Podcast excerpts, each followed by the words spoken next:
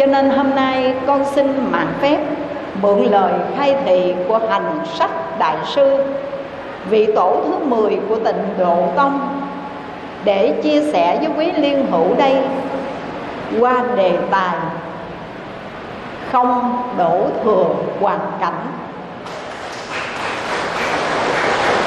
Vì sao con chọn chủ đề không đổ thừa hoàn cảnh?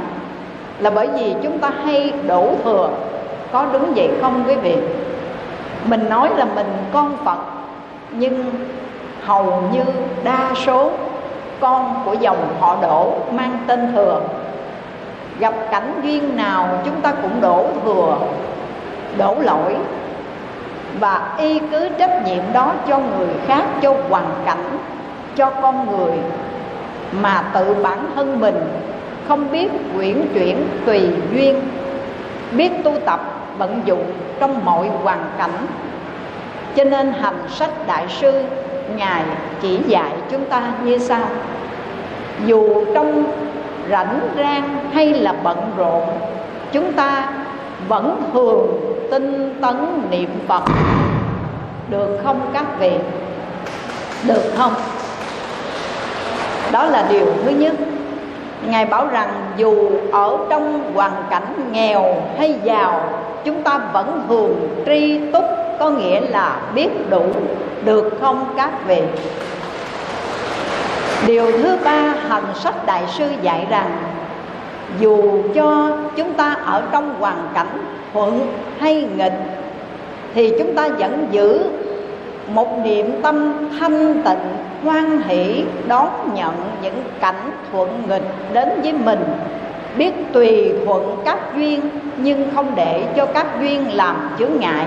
Hoan hỷ, đón nhận, vì tin sâu nhân quả được không các vị. Và dù ở trong hoàn cảnh khổ hay vui, chúng ta vẫn giữ tính nguyện của chúng ta, kiên cố bền bỉ, không thay lòng đổi dạ đây là điều quý vị có thể làm được không? Kính thưa quý vị, qua lời khai thị trên của hành sách đại sư tổ thứ 10 của tịnh độ tông, có bốn điều vô cùng quan trọng mà người tu học Phật pháp, người tu theo pháp môn tịnh độ cầu liễu sinh thoát tử, chúng ta không đổ thừa hoàn cảnh, biết vận dụng phương cách tùy duyên để tu tập trong mọi hoàn cảnh. Vấn đề thứ nhất, ngài nêu ra đây, dù cho hôm nay chúng ta có rảnh rang hay là bận rộn, nhưng vẫn thường tinh tấn niệm phật, vì luôn quán niệm cái chết rình rập một bên. Quý vị ơi, quý vị có thể làm được việc này không? Khi con đi đến nơi chùa Di Lặc, trên chuyến xe đi, quý vị biết không? Từ Đồng Tháp con lên đây hai tiếng đồng hồ. Trên con đường mình đi không biết bao nhiêu cái đám tang. Và đặc biệt ở gần chùa Di Lặc chúng ta, nơi lò thiêu Bình Hưng Hòa đây. Ôi, bữa nay nghẹt hết quý vị ơi.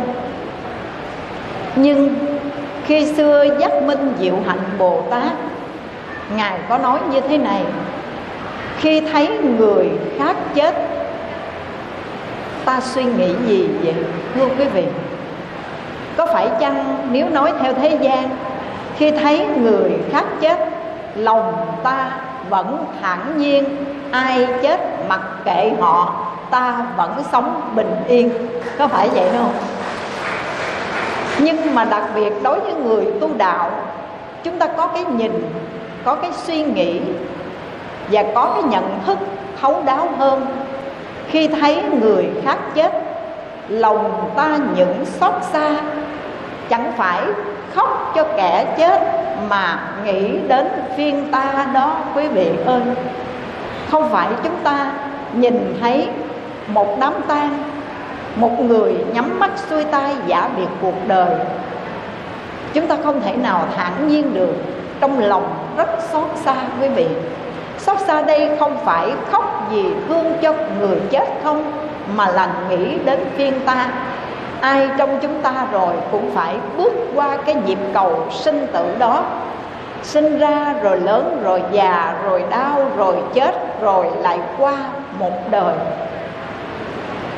quý vị lắng nghe đây câu nói của người xưa, cổ nhân bất kiến kim thời nguyệt, kim nguyệt tầng kinh chiếu cổ nhân. Nghĩa là gì? Người xưa không thấy được cảnh trăng của thời nay. Người nay cũng không biết được ánh trăng của thời xưa, nhưng vầng trăng kia đã chứng kiến biết bao nhiêu lớp đổi thay của người kim cổ, có phải vậy không quý vị? Con kính thưa quý phật tử, trần thế này chỉ là chỗ tạm nương thôi. Không có ở hoài, không ở mãi đây đâu nghe quý vị. Đừng tưởng rằng chúng ta thường trú ở hoài, ở mãi, sai lầm đó quý vị. Mà chúng ta chỉ là tạm trú nơi quán trọ ta bà rồi một thời gian tất cả chúng ta phải đi về hết quý vị. Và một điều có muốn gửi gắm cho quý vị hôm nay đó là gì? Gặp gỡ trong đời một chữ duyên, trân trọng bên nhau, phúc hiện tiền. Người đến tận tình cho hết dạ. Người về không vướng bận niềm riêng được không các vị? Gặp gỡ trong đời chỉ một chữ duyên, có duyên ta mới gặp. Hãy trân trọng bên nhau cái giây phút hiện tiền này. Người đến, ta tận tình, ta hết lòng, ta cho tất cả. Nhưng mà khi người đi, người về, không để lòng ta vương vấn bận niềm riêng. Là bởi vì sống chúng ta đã hết tình, hết nghĩa. Thì khi chết, khi chia tay không có gì luyến tiếc cả. Đáng tiếc đó là sống chúng ta không sống hết lòng, hết dạ. Sống không trọn tình, trọn nghĩa, để âm dương cách biệt đôi đàn, người đi kẻ ở, vô vàng nhớ thương. Cho nên mong sao quý phật tử hiểu rõ về lý nhân duyên quả báo. Chúng ta không bao giờ đổ thừa hoàn cảnh, không đổ thừa hoàn cảnh rằng tại sao cuộc đời của tôi, số phận của tôi sao mà nó bất hạnh đến như thế? Tại sao người ta thì sống sung sướng, hạnh phúc, cũng đồng tuổi như mình, mà người kia sống hạnh phúc, an vui? Còn mình gặp toàn là những chuyện rủi ro không may, bất hạnh đến với mình. Hoặc là mình cơ cực cả đời, không một phút giây nào rảnh rỗi. Còn người ta cũng đồng tuổi như mình mà tại sao người ta lại có phước, có phần nhiều dữ vậy?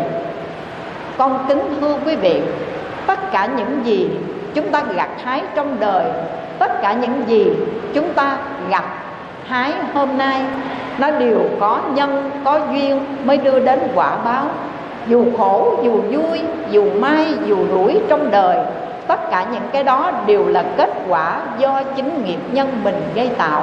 Cho nên quý vị đừng đổ thừa cho ai cả quý vị. Ở đây, hành sách đại sư tổ thứ 10 của tịnh độ tông, ngài dạy chúng ta đừng đổ thừa hoàn cảnh rằng tôi bận rộn tối ngày lo cho cái ăn, cái mặc. Làm gì tôi có thời gian rảnh rỗi để tu hành? Các vị rảnh quá, tu đi. Còn tôi thì tôi không có rảnh nếu mà chúng ta nói rảnh thì xin thưa quý vị, bao giờ mình mới rảnh ra, phải không? Nếu ngay giờ quyết dứt thì liền thôi dứt, chờ hẹn cho xong, chẳng có lúc nào xong đâu quý vị. Quý vị thường nói rằng, thôi ráng đi, ráng bận rộn, ráng lo lắng, kiếm tiền, kiếm bạc.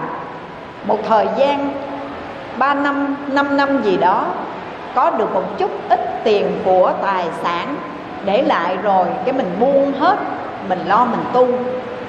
Nhưng mà vô thường có cho chúng ta chờ đợi cho đến khi nào mình rảnh rỗi rồi mình mới đi chùa, mình mới niệm phật. Vô thường có cho. Chúng ta có cơ hội đó hay không, quý vị? Hay là tử thần xuất hiện giờ nào thì chúng ta cũng phải đi vào giờ đó không hẹn lại, một giờ một phút, một khắc, một giây cũng không hẹn lại được đâu quý vị. Cho nên kính khuyên toàn thể chư liên hữu đây, luôn ý thức giác ngộ, sinh tử là việc lớn, cơn vô thường, mau chóng lắm quý vị. Vậy thì quý vị, dù rảnh, rang hay là bận rộn, vẫn thường tinh tấn nỗ lực niệm phật vì nhớ nghĩ sự vô thường mau chóng không ai biết được ngày mai. Hãy nỗ lực tinh tấn. Khi đi đứng lúc nằm ngồi, không rời câu phật hiệu. Và luôn quán sinh tử là vấn đề trọng đại, cần phải giải quyết ngay trong đời này, được không các vị?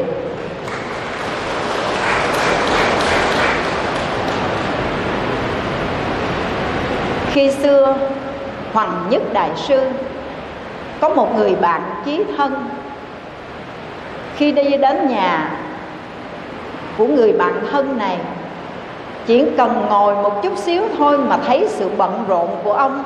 Nào là lo cho nhà trước, nhà sau, đông lan, tây lan, làm cái này, bận buộc cái kia, ngồi không yên. Ngồi tiếp khách có một chút xíu mà người bạn của ngài hoàng nhất ngồi không yên ổn, phải lo toan tính toán đủ thứ khi đó tuổi đời của ông đã trên 60 rồi quý vị. Hoàng Nhất Đại Sư mới khuyên ông cả một đời bận rộn, lo toan, cơm áo, gạo tiền, tài sản, sự nghiệp, gầy dựng lại để cho con, cho cháu. Lúc tuổi già rồi, buông hết ráo để lo tu đi. Thì người bạn đó mới nói, tôi có những điều sau đây. Khi nào tôi thực hiện xong rồi, thì tôi mới yên ổn lo tu hành. Điều gì mà ông băn khoăn trong lòng? Khi giải quyết xong những việc đó mới yên tâm mà lo niệm phật, lo tu.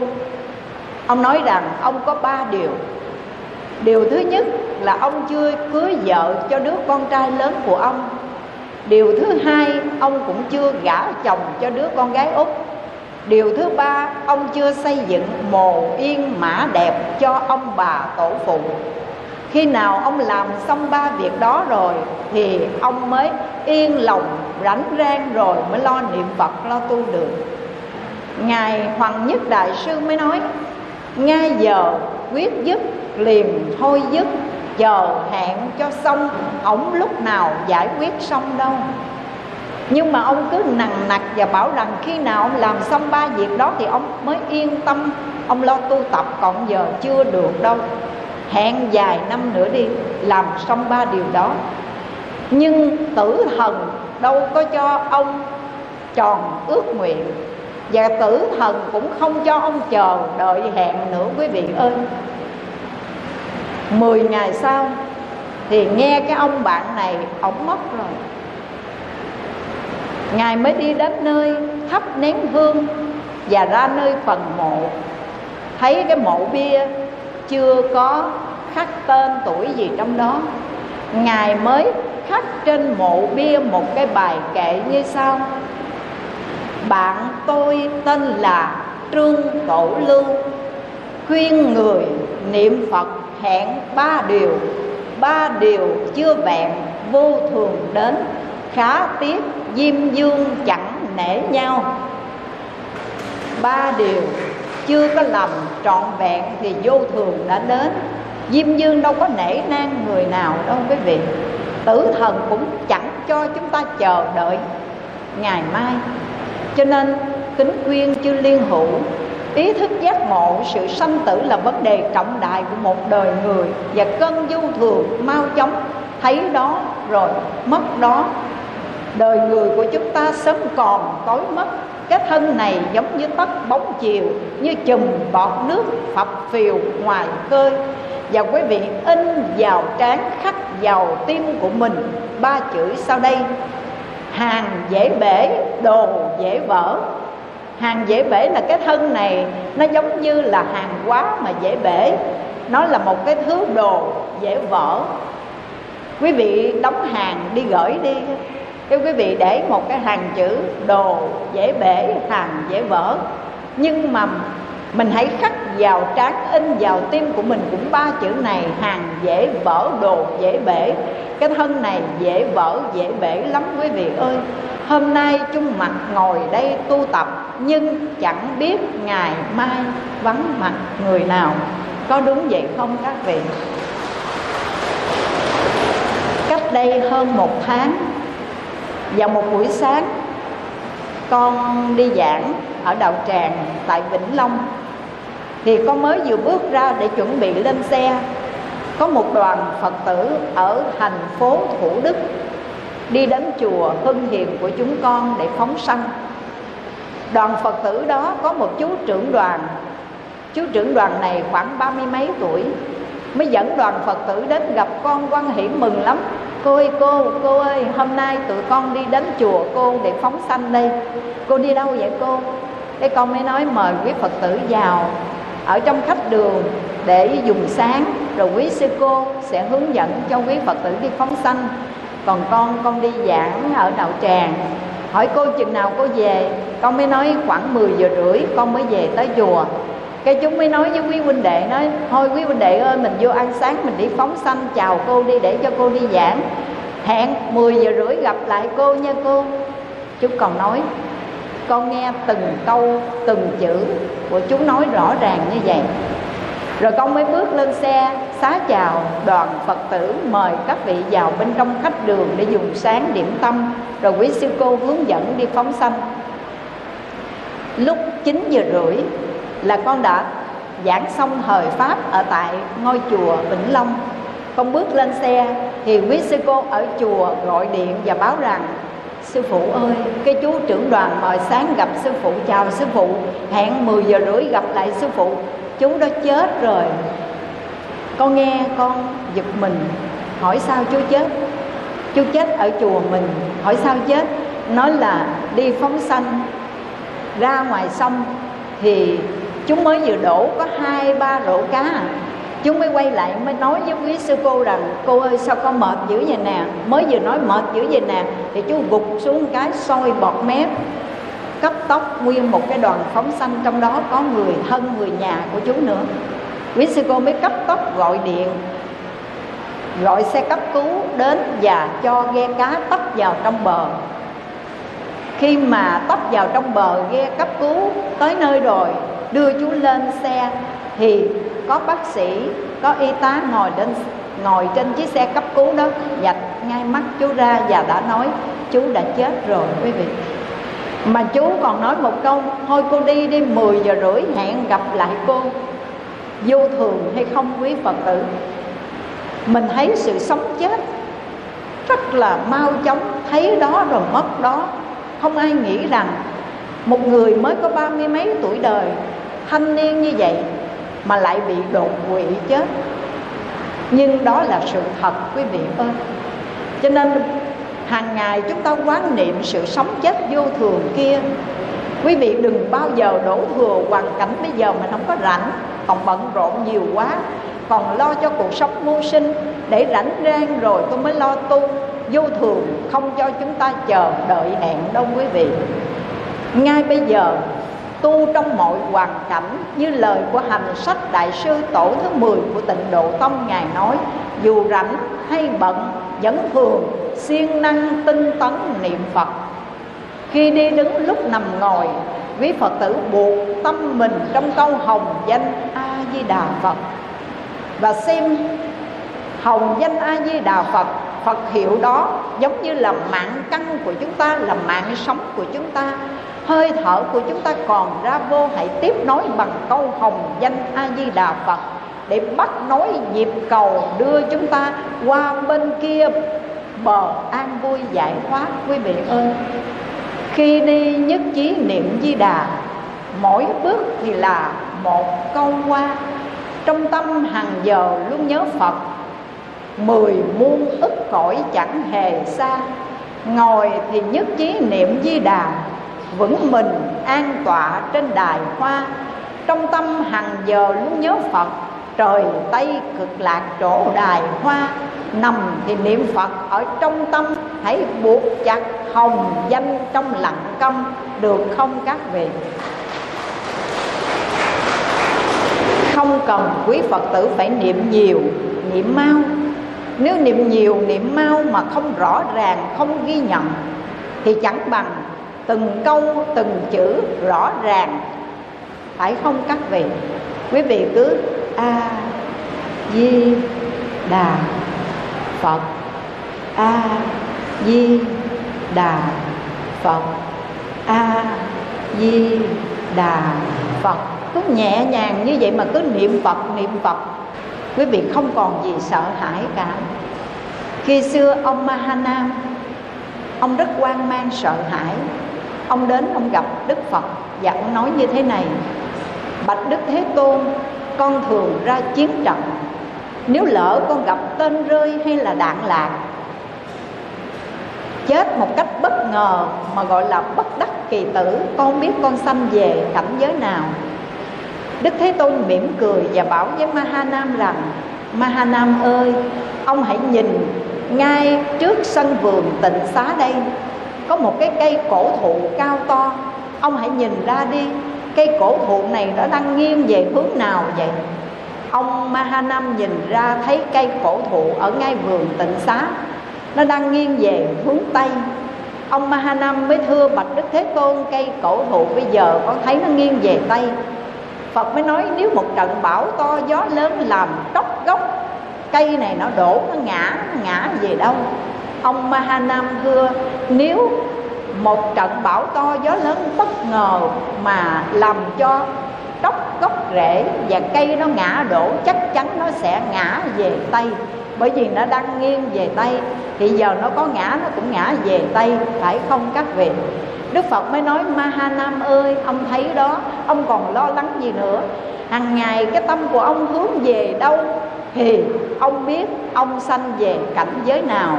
Nếu hàng ngày quý phật tử đây nhớ phật, niệm phật, thì chắc chắn sanh về cảnh giới của phật. Niệm danh hiệu qua di đà phật, tâm hướng liên bang, thân tuy ở tại ta bà khổ, tâm hướng liên bang quyết định về, chắc chắn được về đó, các vị ơi chúng ta phải đầy đủ lòng tin như vậy. Hàng ngày mình quán coi cái tâm của mình nó hướng về đâu, nó nghiêng về cái gì? Nếu hàng ngày cái tâm của chúng ta tham muốn dục vọng, mình biết mình ở trong cảnh giới nào rồi đó, ngạo quỷ, cái tâm sân giận, oán thù ở trong cảnh giới địa ngục, cái tâm si mê tà kiến ở trong cảnh giới của loài bàn xanh cái tâm hơn thua tranh đua trong cảnh giới atula, cái tâm hiền thiện ở cảnh giới của loài trời. Cái tâm của chúng ta tương ưng ở chỗ nào là chúng ta biết mình ở trong cảnh giới nào ngay trong hiện tại. Và khi thân ngoại mạng chung, chúng ta biết chúng ta đi vào cảnh giới nào, thưa quý vị. Cho nên mong rằng toàn thể quý phật tử đừng đổ thừa hoàn cảnh tôi không có rảnh, tôi niệm phật. Đợi khi nào rảnh rỗi rồi tôi mới niệm. Vậy thì vô thường có cho chúng ta chờ đợi hẹn đâu. Hãy tu trong mọi hoàn cảnh. Ngay bây giờ bận rộn vẫn tu được. Ở nơi chợ búa vẫn niệm phật được. Ở nơi đồng án vẫn niệm phật được ở nơi công sở vẫn niệm phật được.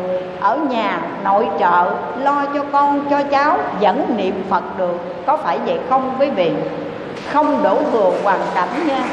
Quan trọng ở chỗ quý vị có phát khởi được cái thâm tha thiết, cần cầu sự giải thoát, sanh tử khổ đau hay không? Quý vị có sợ cái nỗi khổ sanh tử hay không, thưa quý phật tử? Sợ không? Nếu quý vị thật sự sợ cái nỗi khổ sanh tử, thì hãy phát lòng bồ đề tha thiết cần cầu giải thoát đi quý vị ơi. Ở cõi đời này cao lắm là một trăm năm rồi, ai cũng phải đi về hết. Về đâu vậy quý vị? Mình phải định hướng cuộc hành trình của mình. Mình biết rõ mình đi về đâu. Ai đi đâu thì đi, nhưng quý vị phải về tây phương cực lạc, nghe các vị quý vị biết không? Khi đại lão hòa thượng thượng tịnh hạ không, lúc ngài còn sinh tiền, lúc ngài dụng công tu tập, thì trong cuộc đời của ngài đã hai lần thấy đức phật a di đà quý vị, Năm 45 tuổi, Ngài đã thấy Phật A-di-đà một lần. Năm Ngài 96 tuổi, Ngài lại thấy Phật một lần nữa.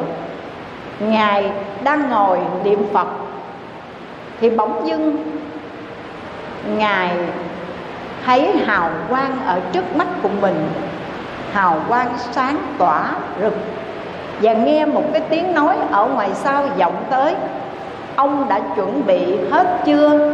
Ông còn quyến luyến điều gì không? Đi bây giờ được chưa? Ông còn muốn gặp ai nữa hay không? Thì Đại Lão Hòa Thượng Thượng Tịnh Hạ Không lúc này chấp tay lại và khẳng định rằng, Con đã chuẩn bị hết rồi. Con đi ngay bây giờ, được rồi. Con không còn lưu luyến cái gì trên cõi đời này nữa. Và cũng chẳng muốn gặp ai ngoài, chỉ muốn gặp Phật Di Đà mà thôi. Ngài nói như vậy. Nhưng nếu Đức Phật bảo rằng, Con hãy nán lại đây vài năm nữa Để cứu giúp cho chúng sinh còn đang khổ nạn. Thì con xin tùy hỷ Theo sự giáo huấn của Phật mà lưu lại ở thế giới ta bà này.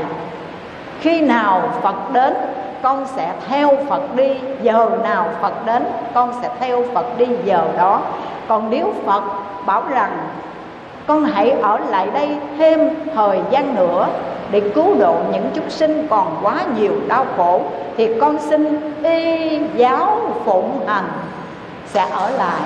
Nhưng mà không còn lưu luyến cái gì ở cõi trần thế này nữa, quý vị. Nếu mà quý phật tử có cái tâm tha thiết, muốn được bản sanh, con kính khuyên quý vị, xả bỏ cái tâm tham đắm trước vào cái cảnh duyên ta bà này, đừng có mê nhiễm một cái thứ gì ở trên cõi đời này, thì quý vị mới bản sanh được, quý vị ơi.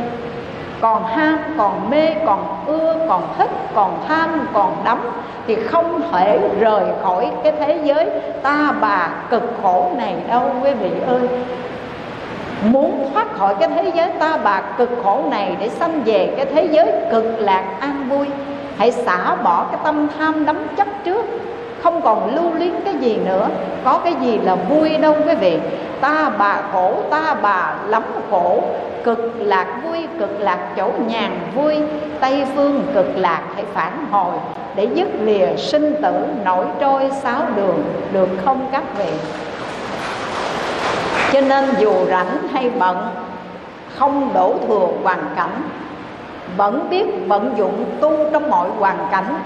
Bận rộn cũng nam mô a di đà phật. Hay là a di đà phật. Mà rảnh rang thì niệm phật nhiều hơn. Bận rộn, vẫn buộc tâm trong câu hồng danh a di đà phật. Bởi vì nhớ nghĩ, sanh tử là việc lớn cơn vô thường, mau chóng, phải không các vị? Điều thứ hai hành sách Đại sư Tổ thứ 10 của tịnh Độ Tông Ngài dạy, Dù nghèo hay giàu, Quý vị không đổ thừa, Không có đổ thừa, Trời ơi, sao ông bất công quá vậy? Ông khiến cho người ăn không hết Kẻ lần không ra, Không phải do trời đâu, Đừng trách cứ trời kia bất công, Và cũng không phải do người Đừng đổ thừa, Người sao đối xử với mình quá tệ bạc mà tất cả những gì chúng ta gặt hái hôm nay, giàu, nghèo, vui, khổ, đó là kết quả do chính mình đã tạo ra trong quá khứ mà thôi, quý vị ơi. Cho nên dù nghèo hay giàu, quý vị vẫn thường tri túc, có nghĩa là luôn biết đủ. Biết đủ là đủ à. Nếu mà quý vị không biết đủ thì dù ở trên thiên đường cũng không vừa ý nữa nghe quý vị người biết đủ tuy nghèo mà giàu, người không biết đủ tuy người đó giàu nhưng mà người đó nghèo. Trong kinh di giáo, đức phật dạy, người biết đủ tuy co tay làm gối, nằm ở dưới đất, ăn cơm hẩm vẫn cảm thấy an vui, người không biết đủ dù ở thiên đường cũng không vừa ý nữa. Bao nhiêu cho đủ với mình đây? Mình thường nói tôi ráng, tôi làm, tôi kiếm tiền thời gian nữa tôi kiếm được ít tiền cái đủ rồi, cái tôi lo tôi tu. Mà con hỏi thật, quý vị có quy định số tiền bao nhiêu, tài sản bao nhiêu là đủ không? Hay là có một, mình mong muốn cho có mười có mười thì mình muốn có trăm. Bao nhiêu cho thỏa lòng tham của kia giới hạn, nó đâu có làm cho ta vui đâu. Lúc bình thường chưa có nhà, có cửa thì chúng ta mơ ước rằng cho con làm ăn khá giả. Con mua được một cái căn nhà không phải ở tạm bợ người ta, không phải ở mướn. Mà có căn nhà che mưa đỡ nắng là cái tổ ấm rồi, thì con lúc này con an tâm, con niệm phật, con tu hành cho mà coi. Nhưng mà khi có được căn nhà cái mình muốn thêm chiếc xe, khi có được chiếc xe cái mình muốn thêm cái khác nữa, không bao nhiêu mà đủ mà vừa lòng mình hết quý vị. Bởi vì lòng người cái túi tham của con người nó giống như là một cái túi mà nó không có đáy, cho nên không bao nhiêu là đủ, không bao nhiêu là đầy. Do đó con người chúng ta suốt đời bận rộn cũng chỉ vì vì cái gì vậy? Lo ăn, lo mặc, chuyện áo y. Nếu ăn mặc đủ rồi thì lại suy nghĩ, phòng trung còn thiếu vợ lương thiện. Vợ đẹp, con ngoan, đều đủ cả ra vào, xe ngựa lấy đâu đi. Ngựa đã thành bầy, xe đã sẵn. Lại lo không ruộng đất khó thu chi. Mua được ruộng vườn trăm vạn mẫu, sợ không danh phận bị người khi. Tam phẩm, tứ phẩm còn chê ít. Ngũ phẩm, thất phẩm có ra gì? Nhất phẩm vừa lên ngôi tể tướng, lại mơ ước thành vua chắc có khi.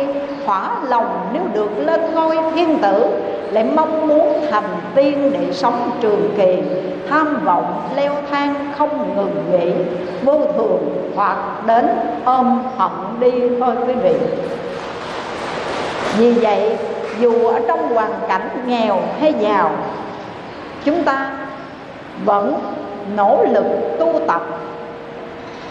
Vì chúng ta biết nhìn lên mình không có bằng ai nhưng kính thưa quý vị, nhìn xuống một chút xíu đi, không có ai bằng mình. Có nhiều vị phật tử đến và than thở, buồn bã, nói với con như thế này, cô biết không, cả đời của con lam lũ vất vả, nhọc nhằn, cực khổ, biết là bao nhiêu. Tới bây giờ, mấy chục năm ở giữa cuộc đời, gian khổ như vậy đó, mà tới bây giờ, tay trắng vẫn hoàng trắng tay cái con mới hỏi gì chứ? Vậy thì có ai mà tay trắng rốt cuộc rồi mang theo được cái gì? Phải không các vị? Mình nói rằng tay trắng hoàng trắng tay thì người nào cũng vậy hết. Khi mình sanh ra, mình đến đây hai bàn tay trắng. Lúc mà mình trở về cũng trắng tay trở về, không mang được cái gì đâu. Nếu có mang chăng, duy thủ nghiệp tùy thân chỉ mang nghiệp mà ra đi. Còn của trần, ta sẽ trả lại cho trần bao nhiêu tội lỗi phần mình lãnh riêng. Trải qua một cái trận đại dịch vừa rồi đó, có nhiều phật tử tâm sự và nói như thế này. Cô ơi cô, bây giờ con mới giác ngộ được lời phật dạy là vạn pháp là vô thường, tất cả đều duyên sinh vô ngã không thật. Con không có ngờ gia đình con nhà cao cửa rộng, sự nghiệp quy mô làm ăn phát đạt vậy đó. Mà cô có ngờ chăng? Con nói là một cái điều bất ngờ là ba con chết không có hòm chôn quý vị có tin điều này không? Gia đình giàu có, sự nghiệp quy mô, nhà cao cửa rộng, làm ăn kinh doanh phát đạt vậy đó. Mà chết không có hòm chôn là sao?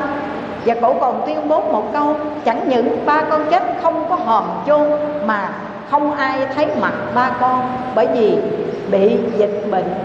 Cái trận đại dịch vừa rồi đó, bị dịch bệnh không có hòm chôn nữa, quý vị. Có tiền mà không mua được cái hòm chôn. Và cũng không một người con, người cháu nào chích được mảnh khăn tan để lo tang lễ cho cha mình. Cậu nói thấy thảm luôn vậy đó cậu nói, ba của cô bị, khi mà phát hiện ra là bị nhiễm dịch bệnh đó, đưa đi đến cái trại tập trung đến với bệnh viện để mà điều trị. Khi bước ra, ông còn quay lại, ông nói sao đâu, vài bữa ba về đừng lo nha. Ông bước ra, ông còn khoát tay, ông chào, ông nói, không sao đâu, vài bữa, chữa trị xong ba hết, ba về, đừng lo nha. Vậy mà buổi chiều hôm đó nhận được một cú điện thoại, ba cụ đã chết rồi và sau khi thiêu xong, chờ tới ngày thiêu xong, rồi ba tuần lễ sau mới giao về cho cô gia đình cô một cái hũ tro cốt. Không thấy mặt, mà nghe nói rằng cái xác của ba cô không có hồn để để mà mà để để vào nữa, mà phải chờ, phải đợi. Lúc đó, thời kỳ mà dịch bệnh giãn cách xã hội khủng khiếp lắm, quý vị ơi mà ở tại thành phố Hồ Chí Minh đây, quý Phật tử đã từng chứng kiến, trải qua trận đại dịch kinh hoàng vừa rồi, có phải vậy không các vị? Trải qua trận đại dịch corona khủng khiếp, khiến cho chúng ta tỏ ngộ ra một kiếp vô thường. Đời người, ví tợ hạt xương sớm còn, tối mất, nhưng tai ương dãy đầy. Sống hiện tại thân này khó giữ. Những nạn tai, những bệnh dữ tơi bời. Đến khi cõi thế tách rời thì mộ phần khó thể giữ thời trăm năm.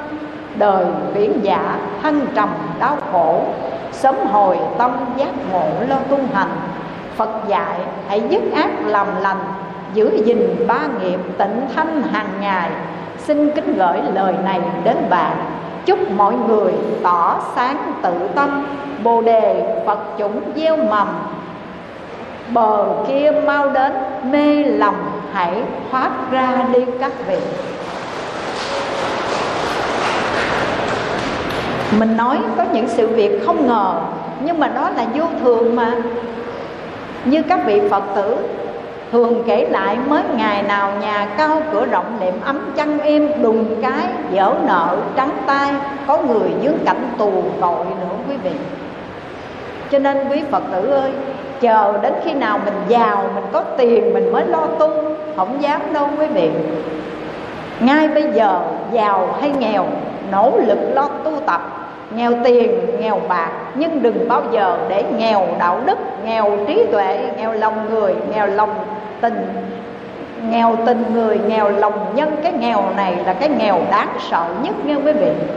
Mà dù cho nghèo về vật chất, tiền của, tài sản, nhưng chúng ta mãi mãi là một người giàu. Giàu gì? Giàu đạo đức, giàu trí tuệ, giàu tình người, giàu lòng nhân, giàu công đức, giàu phước đức. Được không các vị? Không có đổ thừa hoàn cảnh tôi nghèo quá, bây giờ tôi phải lo bươn chải là làm ăn kiếm sống khi nào có tiền, có bạc, tôi mới lo tu. Xin trích dẫn lời Phật dạy trong kinh tứ thập nhị chương về 20 điều khó đây. Bần cùng học đạo nan, nghèo nàn học đạo rất là khó. Có đúng vậy không các vị? Nghèo quá. Học đạo, tu đạo có thời gian đâu. Phải lo cơm áo gạo tiền, cuộc sống mưu sinh nó còn bẩn chật khó khăn đây thì đánh rang đâu mà lo tu, lo học. Cho nên nói bần cùng học đạo nan. Còn phú quý học đạo nan, trong 20 điều khó Đức Phật lại nêu lên cái điều khó nữa. Giàu sang học đạo rất khó Khó hơn cái sự nghèo nàn nữa đó, quý vị ơi. Quý vị có công nhận điều này không? lúc có tiền, có bạc, dư ăn, dư mặc rồi nha. Lúc đó là chúng ta chỉ lo hưởng thụ thôi à chỉ lo muốn sống một đời hưởng thụ, ăn, chơi, xa hoa trụy lạc. Cho nên có tiền, có bạc, giàu, sang, học đạo rất là khó. Điển hình, chúng ta thấy rõ đó. Có nhiều người lắm tiền, nhiều bạc họ sống một đời, sống ăn, chơi, trụy lạc, xa đọa, uổng phí cả một đời luôn quý vị một người học Phật, tu Phật, thì chúng ta không có công nghệ về hoàn cảnh, mà chúng ta biết vận dụng tu tập, biết tùy duyên, giàu cũng tu, nghèo cũng tu. Khi ta giàu, ta có tiền, ta có bạc, ta biết đó là cái phước báo mà ta tu tạo, cho nên đưa đến cái quả báo tốt lành như vậy. Ta càng tăng trưởng phước báo nhiều hơn qua việc bố thí cúng dường làm phước.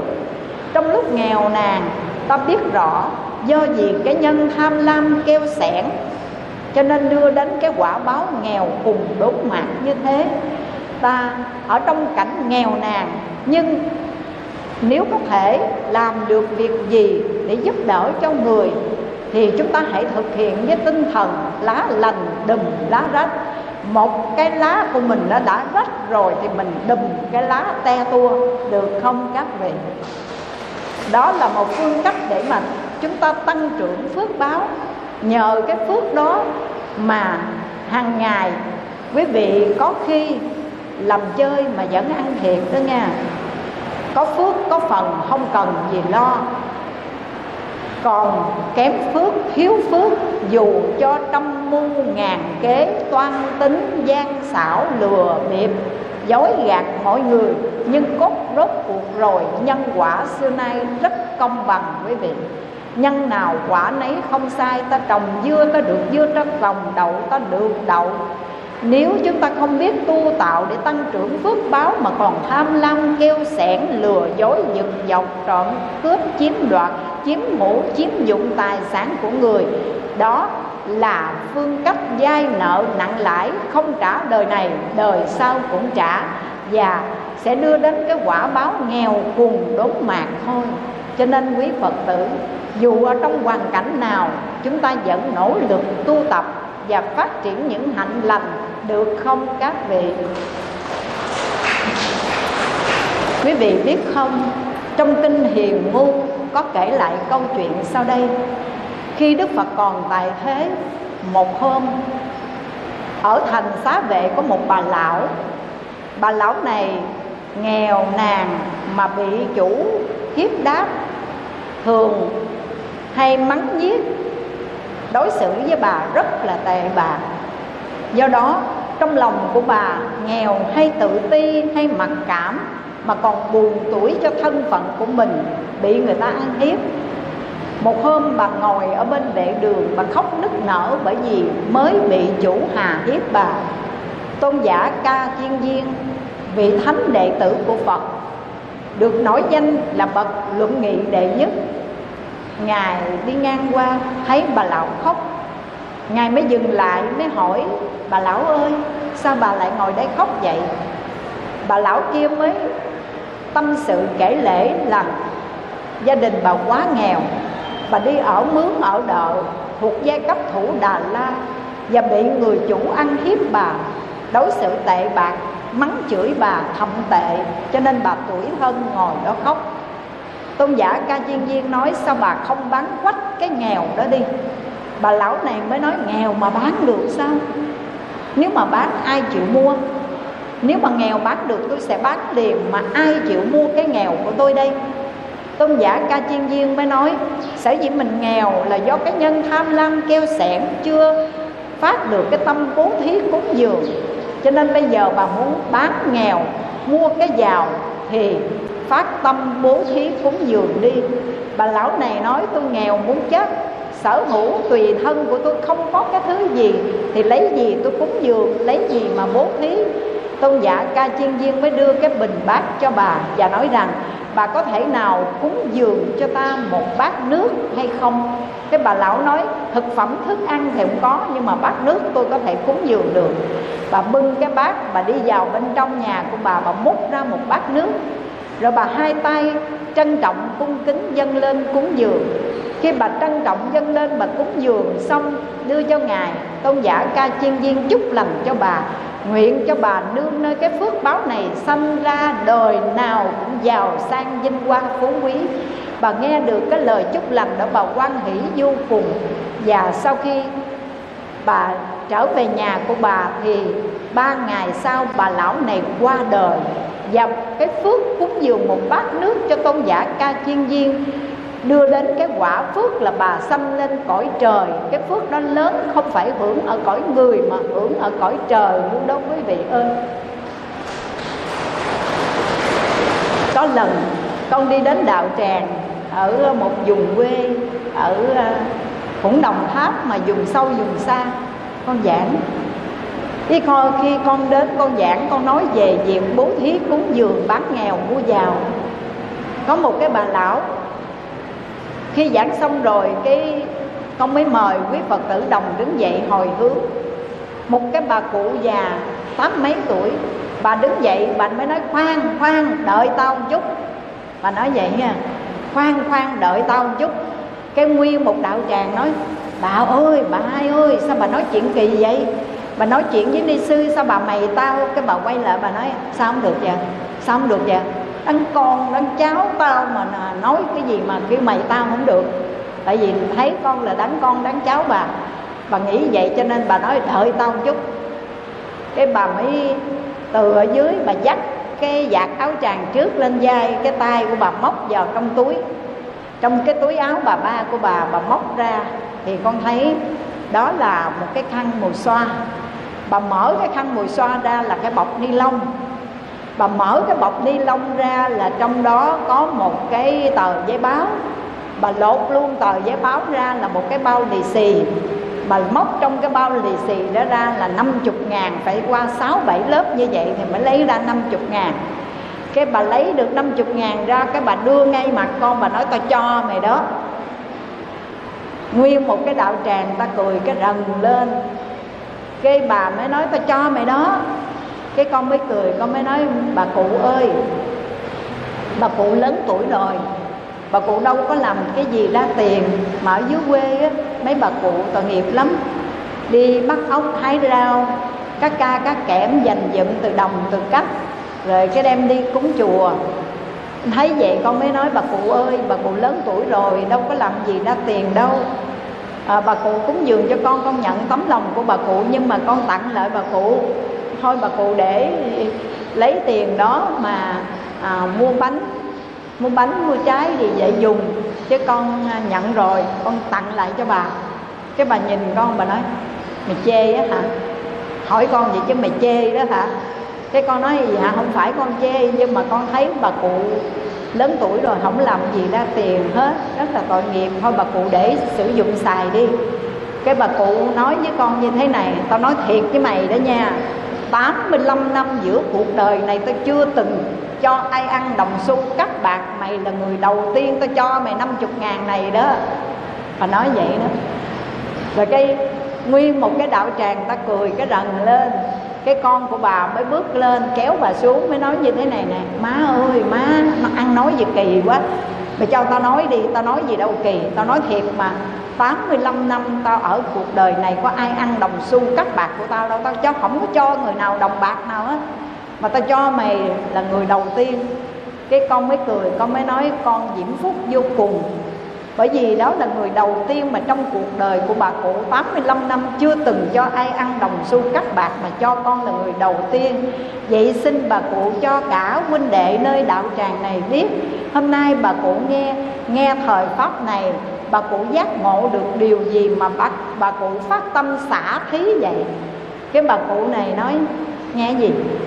Nghe gì? Cái con hỏi bà cụ bữa nay nghe thời pháp này ngộ được điều gì mà phát tâm xả thí cúng dường? Cái bà nói, nghe gì nãy giờ tao ngồi dưới tao có nghe gì đâu. Bà nói, nãy giờ bà ngồi dưới bà có nghe gì đâu. Nguyên do tao cho mày 50 ngàn này là có hai lý do. Lý do thứ nhất, nhìn thấy mặt cũng có cảm tình.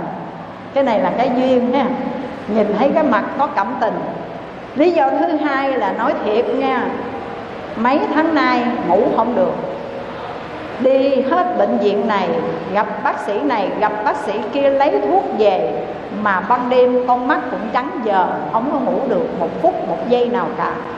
Mà nãy giờ mày lên đó mày nói cái gì mà tao ngủ ngon quá vậy? Quê chưa quý vị nãy giờ mày lên mày nói cái gì mà tao ngủ ngon dữ vậy? Tưởng là bà nghe một thời pháp mà bà giác ngộ, bà cúng dường cho mình. Thì cũng được, cũng có được cái sự giác ngộ, được đạo lý, ai ngờ đâu và trả lời một câu ngon lành. Thứ nhất, lý do cho là bởi vì nhìn thấy cái mặt có cảm tình là có duyên, là có cái duyên với bà. Thứ hai, nãy giờ mày nói cái kiểu gì mà với tao ngủ ngon quá vậy cho nên cho mày 50 ngàn này nè. Ôi, nhận 50 ngàn của bà cụ Nhưng mà mắc ngạn luôn, Phải không quý Phật tử? Thế mà con không nhận không được, Phải nhận của bà. Tháng sau con đi đến đó giảng, Thì lại bà cụ đó nữa. Giảng xong rồi mời quý Phật tử hồi hướng Các bà nói, khoan khoan, Nhưng mà lần này không mày tao mây tớ nữa. Mà bà cụ có một cái sự chuyển hóa đổi mới, cô đợi tôi một chút. Rồi bà cũng lại móc trong túi hò, túi xe của bà ra năm bảy lớp như vậy. Và bà móc ra năm chục ngàn cái bà không nói tao cho mày giống như lần trước nữa. Mà lần này, bà mới nói một câu như thế này, của này vốn của thiện lương, tôi đây tạo sống bằng phương pháp lành đó. Bà nói vậy nha. Của này vốn của thiện lương, tôi đây tạo sống bằng phương pháp lành. Nguyên một cái đạo tràng nghe bà nói vậy cái vỗ tay lên. Thế con mới hỏi bà cụ ơi bà cụ chia sẻ cho con, cho tất cả chư phật tử trong đạo tràng này biết. Bà cụ 85 tuổi đời rồi mà bà cụ làm gì có được 50 ngàn này? Bà cụ làm cái nghề gì, phương pháp lành gì mà tạo ra có được 50 ngàn này? Hôm nay đem đến cúng cho con vậy. Bà cụ chia sẻ cho mọi người biết đi. Cái bà nói, tôi đây tạo sống bằng phương pháp lành tôi đi bắt ốc đó bà nói bà đi mò, bà bắt ốc ở dưới sông á, bà đem đi bán. Và lấy tiền đó bà cúng dường cho mình. Ôi nguyên một cái đạo tràng lại cười một cái rần. Vậy mà bà nói, của này vốn của thiện lương, tôi đây tạo sấm bằng phương pháp lành. Cái con mới thấy quý phật tử cười quá chừng đi. Cái bà cụ cũng ngơ ngác nữa cái bà cụ nói nó thiệt đó nghe, không phải là tiền này là tôi xin của con của cháu đâu à nha, tôi tự làm bằng công sức của tôi đó. Tôi đi mò ở dưới sông, mò lặn hợp dưới sông một ngày trời. Tôi đi bắt ốc, tôi mới đem ra ngoài chợ, tôi ngồi, tôi tự bán luôn được 50 ngàn này tôi cúng cho cô. Cho nên của này giống của thiện lương tôi đây tạo sống bằng phương pháp lành. Bà nghĩ rằng bà làm ra bằng mồ hôi, bằng công sức lao động của mình cái con mới nói như thế này, bà cụ ơi, quý huynh đệ cười là thấy thấy cái sự chất phát thật thà của bà cụ thương mà cười, chứ không phải là cười ngạo nghễ bà gì đâu. Nhưng phải chi bà cụ đừng bắt ốc để lấy tiền cúng dường cho con, bởi vì như thế là sát sanh. Bà đi bò mò dưới sông bà bắt ốc, thì bà bán cho người ta ta mua về, ta sát sanh, mình cộng nghiệp sát sanh thôi thay vì bà đi bắt ốc để bán kiếm tiền cúng giường bây giờ bà đi hái rau đi, hái rau trong vườn đó. Bà bán, bà một đồng một cắt, bà đem cái công sức của mình bà cúng dường bằng cái thiện lành, cái thiện nghiệp thì nó lại tốt hơn. Cái bà nói, vậy sao? Tôi cứ tưởng rằng bằng công sức của mình mà đem đến cúng dường là đã có phước rồi. Ai ngờ đi bắt ốc lấy tiền cúng dường, không có phước hả? Cái con nói không phải là không có phước. Bà cúng dường là bà có phước, nhưng cái đồng tiền này nó lại cộng nghiệp chung với cái nghiệp sát sanh nữa. Thôi, đừng làm vậy.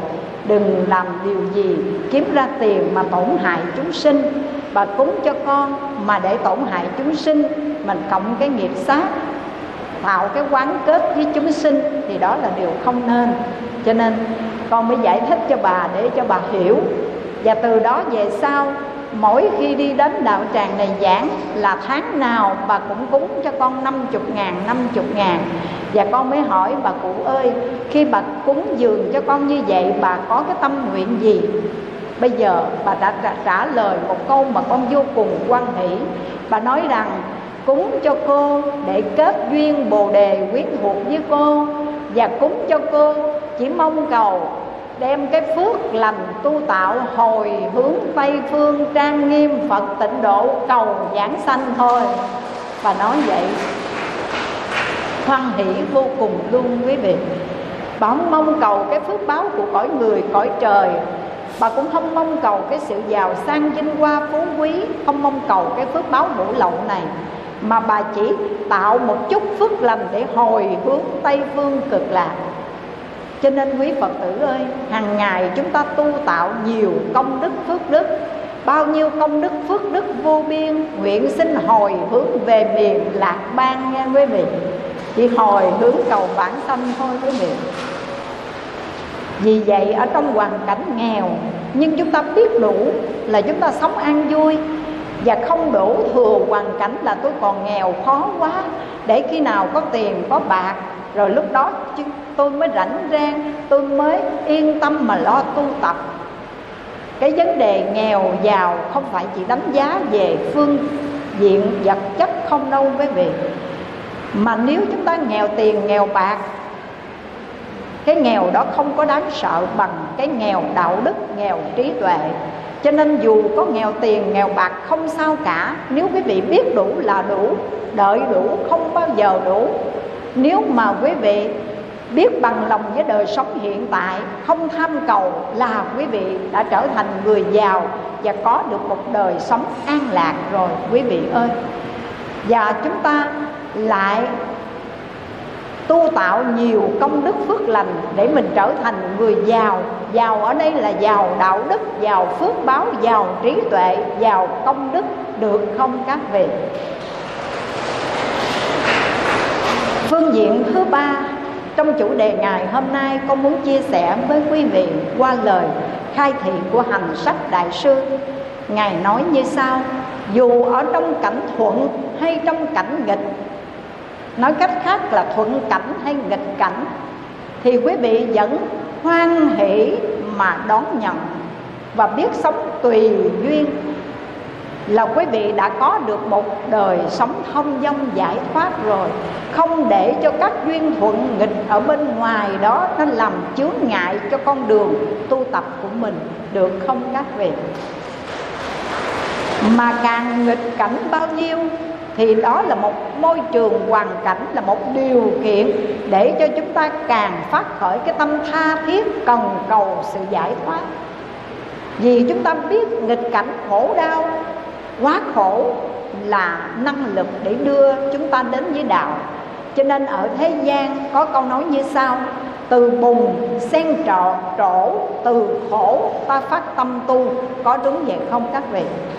Từ bùn thì hoa sen nó trổ, nhưng mà từ những nỗi khổ, niềm đau ta mới phát tâm tu hành, quý vị ơi. Cho nên quý vị đừng sợ nghịch cảnh chướng duyên. Chư Phật và chư Tổ của chúng ta ở trong một hoàn cảnh điều kiện chướng ngại vô vàng, nhưng mà trong hoàn cảnh đó với ngài đã phát triển tâm lực, trí lực và đã vượt qua những chướng ngại đó để đạt đến sự thành công, đạt đến cứu cánh của sự giải thoát giác ngộ quý vị. Ta nên nhớ rằng đường tu nhiều gian khổ, ma chướng trải hàng xa, nghịch thuận duyên khảo đảo thương ghét nợ quan gia đường đời cũng vậy, mà đường đạo cũng vậy. Con đường nào không phải lúc nào nó cũng bằng phẳng trơn tru đâu quý vị. Mà con đường ta đi, đó là con đường tây phương, đó là con đường bồ đề niết bàn. Nó còn gian nan nhiều hơn nữa quý vị nếu một con đường bằng phẳng, nếu như đường đời bằng phẳng hết, thì anh hùng hào kiệt có hơn ai đâu. Nếu là con đường dễ đi, nếu một việc dễ làm, ai cũng có thể làm được, thì đó câu có cái gì gọi là giá trị hay ho. Nhưng có khó mà chúng ta quyết tâm làm cho bằng được, thì đó mới gọi là bản lãnh, phải không các vị? Cho nên quý phật tử đừng sợ nghịch cảnh. Ở trong cảnh nghịch mà mình dễ tu hơn là cảnh thuận đó quý vị. Tôi nói trường hợp. Cái cô phật tử này lúc trước đó, ông chồng ông cứ cắn đắng gây gỗ khó dễ với cổ. Nội một cái việc đi chùa tụng kinh niệm phật ăn chay nó cũng làm chướng ngại vô vàng nhưng ở trong hoàn cảnh khổ đau, bởi ông chồng khắc nghiệt với mình như thế cổ càng tha thiết niệm phật, càng tu tạo nhiều công đức phước lành, buồn khổ là đi đến chùa để tu, để học. Nhưng thời gian gần đây, ông chồng của cô bệnh hoạn, có phần dễ dãi đối với cô rồi, thì thấy cô ít đi chùa. Khi thấy cô ít đi chùa, ít tham dự khóa tu, một lần nọ gặp cô và hỏi thì cô mới thú thật. Trước đây ở trong nghịch cảnh thì lại dễ tu, mà bây giờ thuận cảnh, thậm chí ông chồng của cô còn nhắc cô, sao tôi thấy lâu quá bà không đi chùa vậy? Bà có đi không? Tôi chở cho bà đi. Vậy mà cô nói, thôi, mệt quá, không muốn đi nữa. Trong cái cảnh thuận thì lại cô lại không có phát được cái tâm để lo tu, mà trong nghịch cảnh thì cô thấy cái nỗi khổ niềm đau mà phát khởi cái tâm tha thiết tu hành để cầu giải thoát khổ đau mà hết khổ rồi thì bắt đầu thuận cảnh đến với mình thì lại mê nhiễm hồng trần, quý vị ơi. Cho nên, Hành sách Đại sư Tổ thứ 10 của tịnh Độ Tông Ngài khuyên chúng ta đừng bao giờ đổ thừa hoàn cảnh. Là tôi ở trong nghịch cảnh khó tu. Nếu quý vị quyết tâm không có gì khó, Một đường ta cứ bước đi, Dù cho gian khổ, cách gì cũng cam. Nhất tâm định hướng mà làm Thì bể đông cũng cạn, Sơn Nam cũng có thể mòn, Phải không các vị? Và Nguyễn Bắc Học cũng có một cái câu nói vô cùng nổi tiếng, đó là đường tuy khó, nhưng không phải khó vì ngăn sông, vì cách núi mà khó là vì lòng người ngại núi e sông. Đường ta đi, tuy nó có khó khăn, chướng ngại đó, nhưng không phải khó khăn, chướng ngại vì ngăn sông, vì cách núi, mà chướng ngại ở chỗ là lòng của chúng ta không quyết tâm bền chí. Do đó, quý phật tử phải giữ vững lòng tin đối với giáo pháp mà phật đã chỉ dạy cho ta ta giữ vững lòng tin đối với tam bảo, ta giữ vững lòng tin đối với lời chỉ dạy của thích ca mâu ni phật và giữ vững lòng tin đối với đại nguyện nhiếp thọ của đức phật a di đà ngày nay ta gieo trồng cái nhân niệm phật, tha thiết cầu vãng sanh để giải thoát kiếp luân hồi. Chắc chắn sẽ có cái quả thấy Phật vãng sanh, bởi vì nhân quả xưa nay rất nhiệm màu nhân nào quả nấy lý cao sâu, gieo nhân gặt quả không sai chạy, nhân quả công bằng có thiên vị ai đâu, phải không các vị? Quý phật tử, ngày hôm nay, nếu gặp phải nghịch cảnh chướng duyên, đó là gì? Cái nghịch cảnh nha, đó là gia đình của mình, ông xã của mình cứ khó khăn với mình. Khi mình đi chùa về giặt mắt, chửi bới, xúc phạm đến tam bảo. Nhưng quý vị cũng đừng sợ, đừng lo lắng điều này. Có cái cô phật tử đó, mỗi lần cổ đi chùa là cổ phải nói dốc, nói láo. Hôm nay tôi đi đám dỗ, ngày mai tôi đi đám hỏi, ngày mốt tôi đi đám cưới, đám đầy tháng lấy đám tôi nôi và đám ma. Cứ đám dỗ, đám cưới, đám hỏi rồi thôi nôi đám ma cứ vậy mà cũng xây dần để được đi chùa. Bữa hôm đó quý vị biết không cũng là xui cho cổ. Cái à, ông tám ở à, xóm dưới ông nào ông bị bệnh nặng lắm. Hầu như là mấy năm trời ông nằm một chỗ. Và nghe nói là ông đã chín mùi rồi nay mai gì chứ không bao lâu. Mà ngày đó là ở chùa có một cái pháp hội, có một cái khóa tu, pháp hội rất là lớn. Và có thỉnh pháp sư về để giảng kinh thuyết pháp. Cho nên cô phật tử này tha thiết muốn được đi đến chùa tham dự trong pháp hội đó để được nghe pháp. Nhưng mà nếu xin ông chồng đi thì ông không có cho. Ông ngăn cấm, không cho đi chùa. Cái cổ phải nói dốc, hổm rài là cứ nói đấm đám dỗ, đám quải, đám đám cưới, đám hội, đám đầy tháng, đám thôi nôi bây giờ bí đường rồi. Cái cổ mới nói, ông tám mà sống dưới, ông chết. Tôi đi đám ma ổng nha. Cái ông chồng nói ờ ông chết rồi sao? Cái ông này cũng mùi dữ lắm rồi đó nha. Nói vậy. Nhưng mà cổ làm bộ, cổ nói dốc như vậy để cổ đi chùa. Khi cổ đi rồi, thì ông chồng của cổ mới ra cái ờ, quán cà phê ngồi uống không biết ở đâu á, người ta chở cái ông tám này đi à, khám bệnh. Chở ngang cái mới ghé lại nơi cái quán đó để à, mua cho ổng một cái chai nước suối. Mới vừa dừng xe lại, cái thấy ông tám đó, cái ông chồng của cô phật tử này vừa thấy bất ngờ. Cho nên mới nói, ủa, ông hả? Ông chưa có chết hả?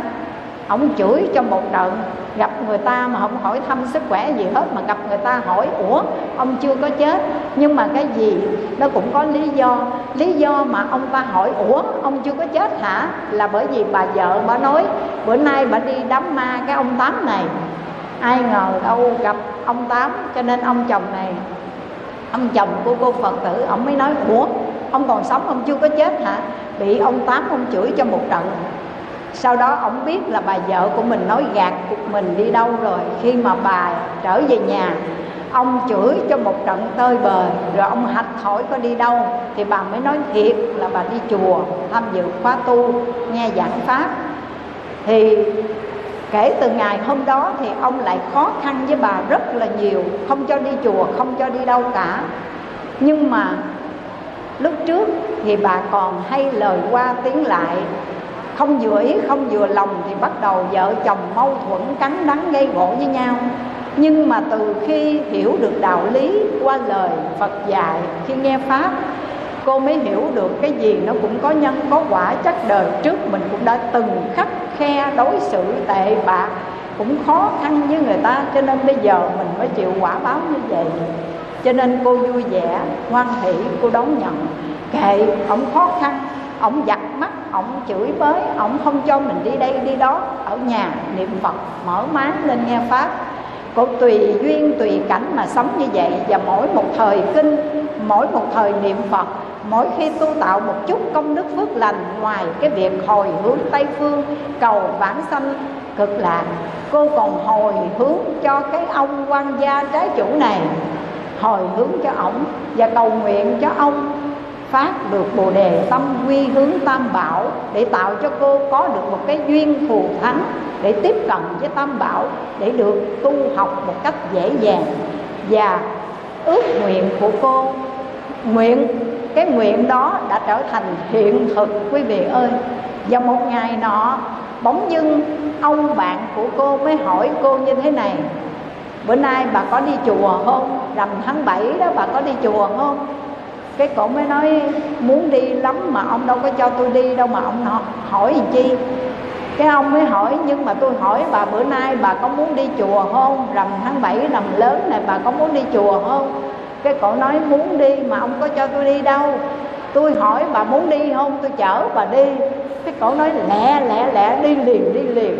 Không nán lại, không cầu cưa. Tôi muốn đi lắm, ông chở tôi đi đến chùa đi. Cái sao mà cũng may, cái duyên chở đi đến chùa ông đâu có chịu vô đâu. Ông ngồi cái băng đá ở ngoài, trước cổng chùa có mấy cái băng đá ông ngồi đó. Rồi ông để cho bà vô lễ phật nghe pháp. Ngày đó là ngày tu bác quan trai.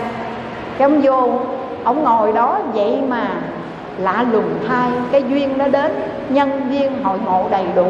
Ông nghe có một câu, một lời nói, một một câu thôi đường thế mịt mờ, trong nay năm đầy tội lỗi. Con đường giác ngộ mở rộng thênh thang, hãy bước chân vào. Ông nghe có câu này thôi. Cái ông mới nói, bà, ông gọi điện. Gọi cổ ra, cái cổ nói, thôi, ôi, đang nghe pháp mà ông gọi ra, chắc ông bắt mình đi về chứ không gì hết. Ai ngờ đâu gọi điện ra, bà, chút xíu nữa bà hỏi coi có quy y không? Bà dẫn tôi vô quy y đi bà cái cổ nghe vậy con mừng. Ơi là mừng luôn. Cái cổ vô cổ bạch trình cho cho ông bạn của cổ được quy y. Khi quy y rồi, lãnh thọ năm giới rồi, thì ông lại nỗ lực tinh tấn ngay ngày đó ông về. Ông quy y buổi buổi trưa. Thì từ buổi trưa đó cho đến ngay bây giờ là thời gian thời gian một năm mấy trôi qua là ông ăn chay luôn. Khi quy y xong rồi là ông ăn chay trường luôn tới bây giờ luôn. Chẳng những như vậy mà mỗi khi mà bà vợ của ông tu nhiều năm đi chùa rất là lâu mà nóng nảy lên việc gì thì ông đều khuyên lơn, ngăn cản bà và nói rằng thôi đi bà ơi biết tu rồi thì phải biết sửa. Cuộc đời này có ai làm vừa lòng mình đâu ở trong thuận cảnh, nghịch cảnh, mình phải biết làm chủ, lấy mình, đừng để cho thuận nghịch đó làm cho mình điên đảo mà sanh ra phiền não tội lỗi. Ông nói một câu như vậy đó quý vị.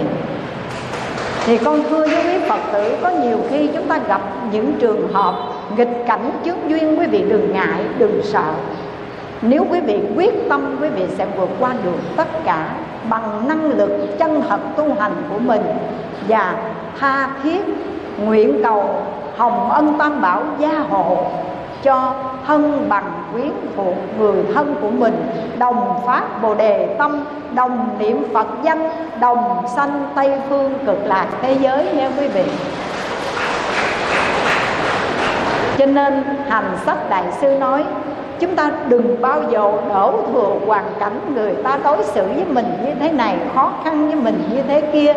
Mà quan trọng ở chỗ chúng ta có có ý chí, có nghị lực, có quyết tâm để vượt khó khăn, để làm cho bằng được những việc khó làm mà ta đã chọn hay không.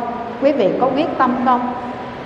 Và có một câu nói mà con muốn gửi trao tặng quý Phật đạo tử ở đây giống như một món quà trong Pháp hội Trung Phong tam thời hệ niệm tiết tháng 7 này. Xin gửi cho quý vị một món quà Phật Pháp qua câu nói như sau. Nếu giữa cuộc đời này ta hữu phước, hữu duyên, có phước, có duyên Gặp được những người đối xử với chúng ta tốt đẹp Thì xin quý vị hãy cung kính trân trọng cúi đầu cảm ơn và đền đáp được không các vị? Nhưng mà nếu giữa cuộc đời này ta cũng có duyên, nhưng mà cái duyên đó là ác duyên toán duyên, gặp phải cái người họ đối xử với chúng ta quá tệ bạc, làm những điều khiến cho chúng ta buồn, làm những điều tổn hại, tổn thương chúng ta thì quý vị là những người học Phật, tu Phật, hiểu biết về nhân, về quả.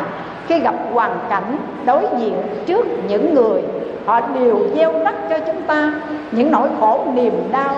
Thì quý vị hãy nở một nụ cười bằng lòng tha thứ cho họ. Được không các vị? Bao nhiêu đó cũng là một món quà để giúp cho quý vị ứng dụng vào trong đời sống để sống một đời đạo đức, sống tốt đạo, đẹp đời. Sống có giá trị và ý nghĩa. Dù một ngày vẫn có giá trị, ý nghĩa, lợi ích, có phải vậy không quý phật tử? Con xin nhắc lại ha, nếu chúng ta hữu phước hữu duyên gặp những người mà đối xử với ta tốt đẹp, ta trân trọng, ta tôn kính, ta cúi đầu cảm ơn và đền đáp. Gặp những người đối xử tệ bạc với ta ta nở một nụ cười hoan hỷ thứ tha đi quý vị ơi. Vì cái gì nó cũng có nhân, có quả hết. Xem như mình trả nợ, trả nghiệp, đừng buồn, đừng giận, đừng trách móc ai. Giữa một biển người mênh mông bao la, tại sao chúng ta không gặp ai mà lại gặp người đó? Mà tại sao người đó không đối xử với ai như vậy mà lại đối xử với mình như thế kia? Âu đó cũng là nhân duyên quả báo. Cho nên chúng ta gặp ai xấu xa đối xử tệ bạc với mình, ta nở một nụ cười hoan hỷ, chấp nhận và bỏ qua những lỗi lầm cho họ. Tha thứ hết đi quý vị ơi. Nếu như vậy thì quý vị sẽ sống đời an vui. Và giữa cuộc đời này quý vị ở đâu, quý vị cũng có thêm bạn mà bớt thù. Có đúng vậy không? Thêm bạn mà bớt thù. Còn mình đi đâu, mình cũng kết thù, kết quán, ghét người này, giận người kia. Dây quan nó cứ kết nối từ đời này sang đời khác, không kết thúc được đâu quý vị. Mong sao quý phật tử hãy lấy lòng từ bi để hóa giải hết những toán hận thù hằn trên cuộc đời này. Và không đổ lỗi trách cứ cho bất kỳ một ai. Nếu có trách chăng trách người một trách ta đến mười. Bởi ta tệ trước cho nên người mới bạc sau đó quý vị ơi. Đừng trách móc ai cả. Tự trách bản thân mình, gieo cái nhân như vậy. Cho nên hôm nay chúng ta phải gặt hái cái quả như vậy. Hãy hoan hỷ, đón nhận và bằng lòng tha thứ, bỏ qua tất cả. Để cuộc đời này chúng ta thêm bạn mà bớt thù. Quý vị có thể làm được không? Đó là phương cách mà chúng ta vượt qua những chướng ngại, phương cách mà chúng ta đối đầu trước quan gia trái chủ, nghe quý vị? Và ở đây con xin kể cho quý vị nghe một câu chuyện. Vào triều, cuối triều đại nhà thanh bên trung hoa, lúc đó, ở đất nước trung quốc này loạn lạc vô cùng. Ở tại huyện an tuy, có một người cư sĩ tên gọi là trình bá lân. Ông tính kính tam bảo, tin sâu nhân quả, dứt ác làm lành, ăn chay niệm Phật tụng kinh. người dân làng của ông họ di dời đi hết bởi vì lúc đó ban đêm thường hay có đám loạn quân xông vào làng giết hại dân lành cho nên họ hoảng hốt sợ hãi họ đi tránh giặc tránh nạn ông mới bảo với vợ con của ông như thế này mình là người con phật tin sâu vào nhân quả. Nếu mình đã gieo cái nhân, cái quả nó chín mùi, nó đổ rồi thì mình trốn đường nào cũng không khỏi nhân quả. Dù cho bay phúc lưng trời, dù cho đáy biển trốn thời được đâu, dù cho đất dưới hang sâu không nơi nào tránh quả sầu đã gieo. Nhưng nếu mà mình chưa từng gieo cái nhân xấu ác thì làm gì có cái quả trổ đến với mình?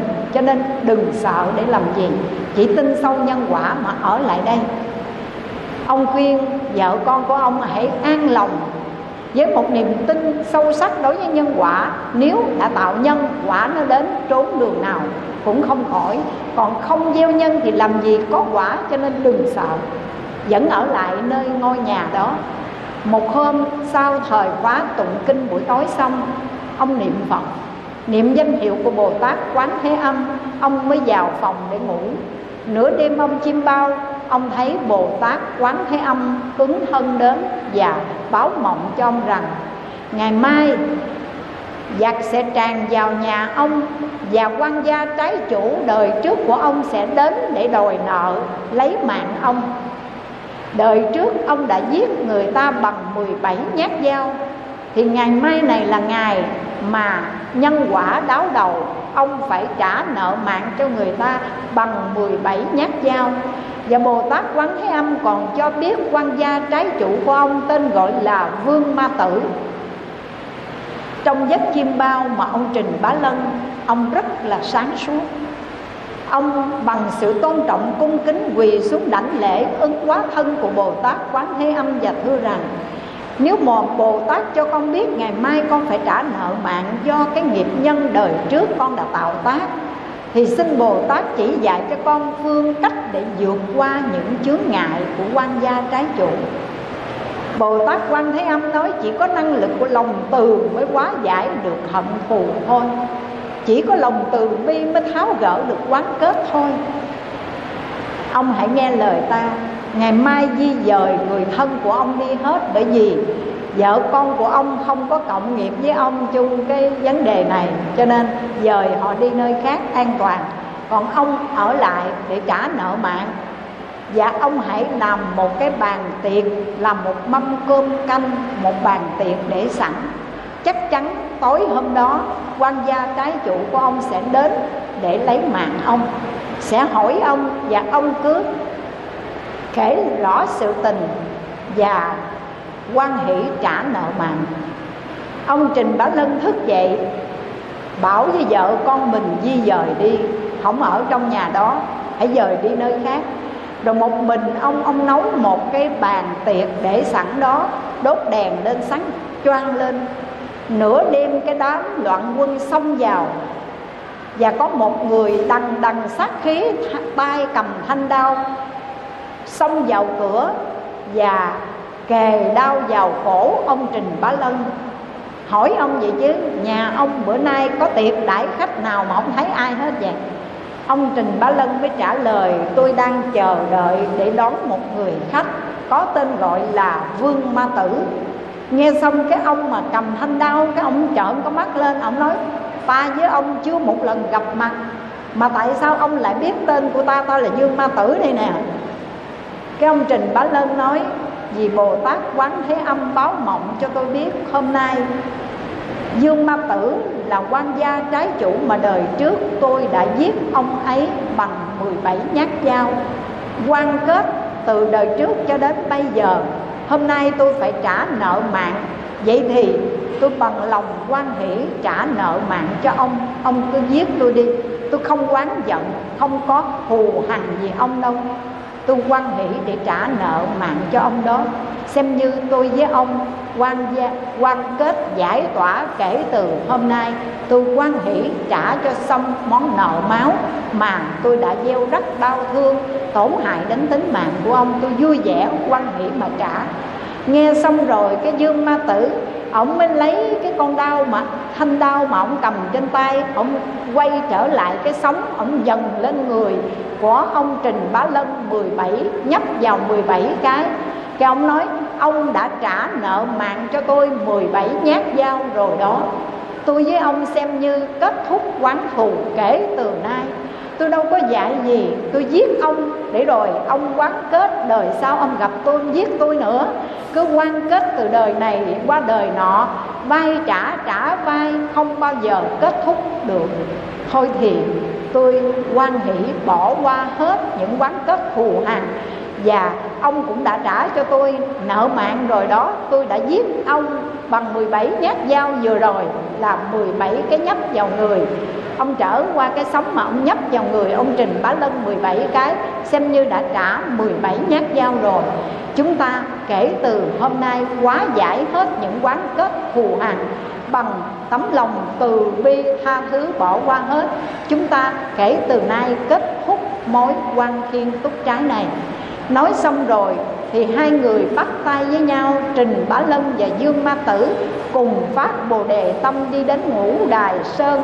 Hai vị đồng xuất gia tu đạo và đã trở thành đôi bạn tri âm, tri kỷ cùng hướng dẫn nhau trên con đường đạo cho đến ngày lâm chung luôn quý vị. Quý vị thấy không? Trên cuộc đời này, hận thù đối đầu với hận thù không kết thúc cứ dây dưa mãi từ đời này sang kiếp khác. Chỉ có lòng từ bi, sự tha thứ thì mới có thể quá giải được hết, nghe quý vị? Và mong rằng toàn thể quý Phật tử ở trong hoàn cảnh nào thuận hay là nghịch, tin hiểu sâu sắc về nhân, về quả, không buồn, không giận, không quán, không trách ai, và hoan hỷ, đón nhận, chấp nhận. Dù cho ai đối xử với ta tệ bạc, ta nở một nụ cười quan hỷ, đón nhận, tha thứ, bỏ qua, được không các vị? Và còn một điều cuối cùng mà hành sách Đại sư Tổ thứ 10 của tịnh Độ Tông Ngài khuyên chúng ta. Ngài bảo rằng dù trong hoàn cảnh khổ hay là vui Chúng ta vẫn giữ tính nguyện kiên cố, bền chắc, Không thay lòng đổi dạ. Không biết, ở trong cảnh khổ hay trong cảnh vui, quý Phật tử có giữ tính nguyện kiên cố, bền bỉ, chung thủy trước sau hay không, thưa quý vị? Phần đông thì lúc mà chúng ta vui, cái ta quên Phật mất tiêu à quý vị ơi lúc nào mà gặp hoàn cảnh khổ thì mới kêu Phật, ơi, Phật cứu con với. Chúng con khổ cầu xin cứu khổ. Chúng con khổ nguyện xin ngài độ. Nhưng mà khi mà lúc mà vui thì quên Phật mất tiêu à. Vì vậy mà chúng ta tu hoài, tu mãi, niệm Phật mà không đạt được kết quả nhất tâm niệm Phật mà không đạt được kết quả thành tựu sự nghiệp vãng sanh. Bởi vì tính nguyện của chúng ta không kiên cố, không bền chắc, không tha thiết, quý vị ơi. Mong rằng với lời dạy của hành sách đại sư mà quý vị có duyên lắng nghe hôm nay, thì dù trong hoàn cảnh khổ hay vui, chúng ta cũng nam mô a di đà phật ở trong cảnh khổ con tha thiết, cầu mong giải thoát khổ, cầu vãng sanh bằng cách tha thiết niệm phật a di đà tu tạo nhiều công đức phước lành để có đủ tiền để mua vé về tây phương. Gặp hoàn cảnh vui thì ta cũng biết rõ, vui trong tham dục, vui đó là nhân của cái khổ trên cuộc đời này. Niềm vui chỉ thoáng qua giống như những thứ có cánh trong thoáng chốc lại bay đi.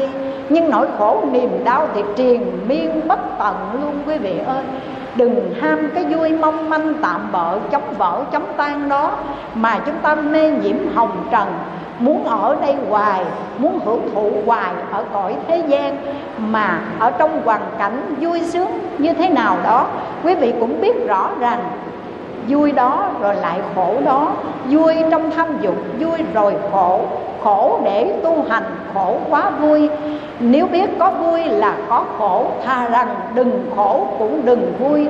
Khuyên ai sớm thoát miền vui khổ. Nhất tâm niệm phật, hết khổ được vui đó quý vị ơi. Vậy thì ngày xưa thì mình khổ, mình mới niệm phật, mình lo tu. Bây giờ vui, mình cũng niệm phật, mình lo tu. Được không các vị? Tu trong mọi hoàn cảnh. Và không đổ thừa hoàn cảnh rằng tôi khổ quá thì sao tôi tu nổi? Càng khổ càng phải tha thiết tu hành để cầu mong giải thoát khổ đau. Và càng vui sướng thì chúng ta biết rõ là do mình có phước. Nhưng mà cái vui này mong manh tạm bợ, phước dù đến tận trời xanh, gió vô thường đến cũng quá thành hư vô.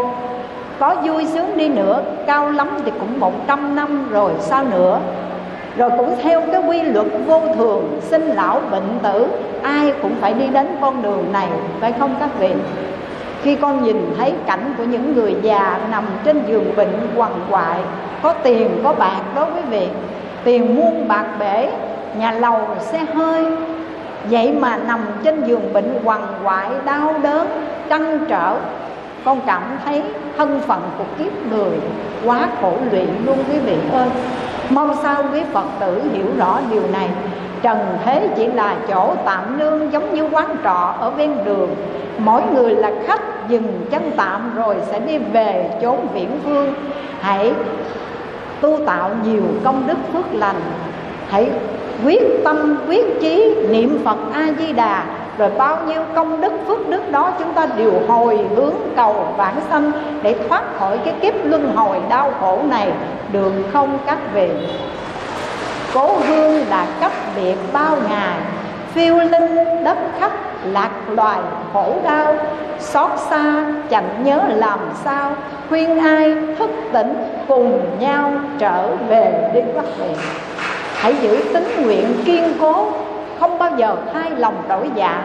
Dù ở trong bất cứ hoàn cảnh nào, không đủ thừa, không diện lý do, vẫn nhất tâm niệm phật, làm được những điều gì giá trị lợi ích cho cuộc đời, cho thế gian, quý vị, tích cực làm bởi vì trăm năm bia đá vẫn mòn, ngàn năm bia miệng vẫn còn trơ trơ.